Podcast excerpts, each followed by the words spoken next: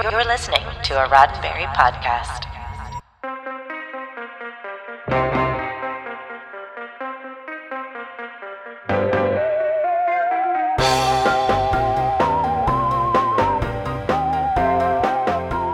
So there's this movie, widely regarded almost since its release as the all time classic hard science fiction movie.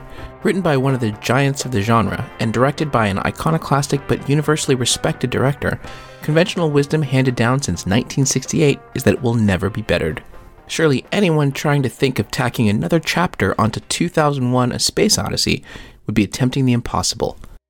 I'm Roberto Lewis, and this is your Sci Fi 5, five minutes of science fiction history for December 7th, the day in 1984 on which 2010, the year we made contact, premiered.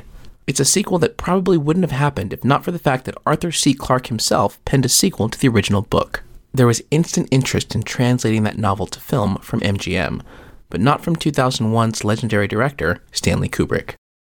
The unenviable task of creating a new chapter following on from Kubrick's classic fell to director Peter Hyams, who had already directed two minor cult classic sci fi films, Capricorn 1 and Outland. Hyams would not only direct, but personally took on the task of adapting Clarke's book for the big screen. There are some fairly major differences between the novel and the movie. The movie depicts the world as still being in the midst of the Cold War between the United States and the Soviet Union, while Clarke's book, titled 2010 Odyssey 2, assumed that the Cold War would have been resolved by the 21st century. In that respect, for quite a while, it seemed that the movie didn't age well, but from the vantage point of the 2020s, maybe it was just a decade off.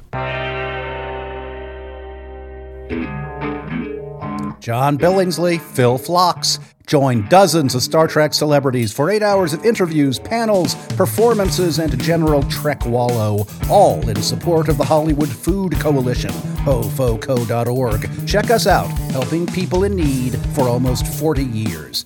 Trek Talks 2 kicks off 10 a.m. Pacific, 1 p.m. Eastern, January 14, 2023. Stay hep at trektalks.net. Live long and mark your calendars.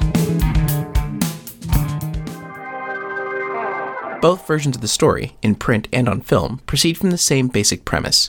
The spaceship Discovery, dispatched to the planet Jupiter, never reported home. The crew would long since have run out of supplies. And before contact was lost, astronaut Dave Bowman reported the discovery of an enormous black monolith orbiting Jupiter.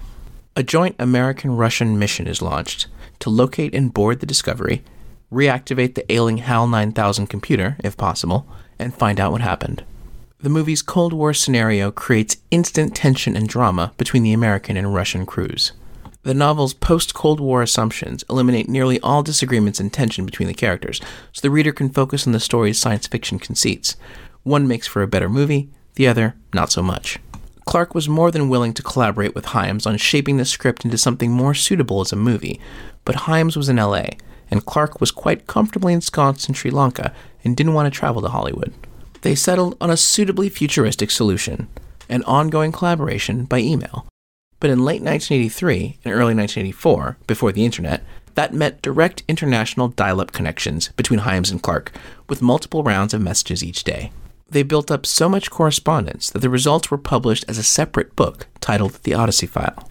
The end result involved state of the art special effects that had to accurately depict Jupiter as the then recent Voyager missions had seen it, and amazing recreations of the sets from 2001 A Space Odyssey. All the more impressive since none of the original sets or models had been retained by the studio or anyone involved with the 1968 movie. There was also a cast of A list talent, including Roy Scheider, John Lithgow, and Helen Mirren, alongside Keir Dullea reprising the role of Dave Bowman, and Douglas Rain, the original voice of Hal. But reviews were mixed.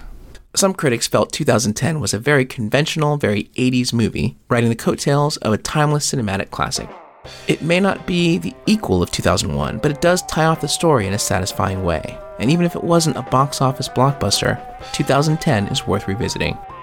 This has been 5 minutes of science fiction history, your daily Sci Fi 5 for December 7th. Sci Fi 5 is produced by Roddenberry Entertainment.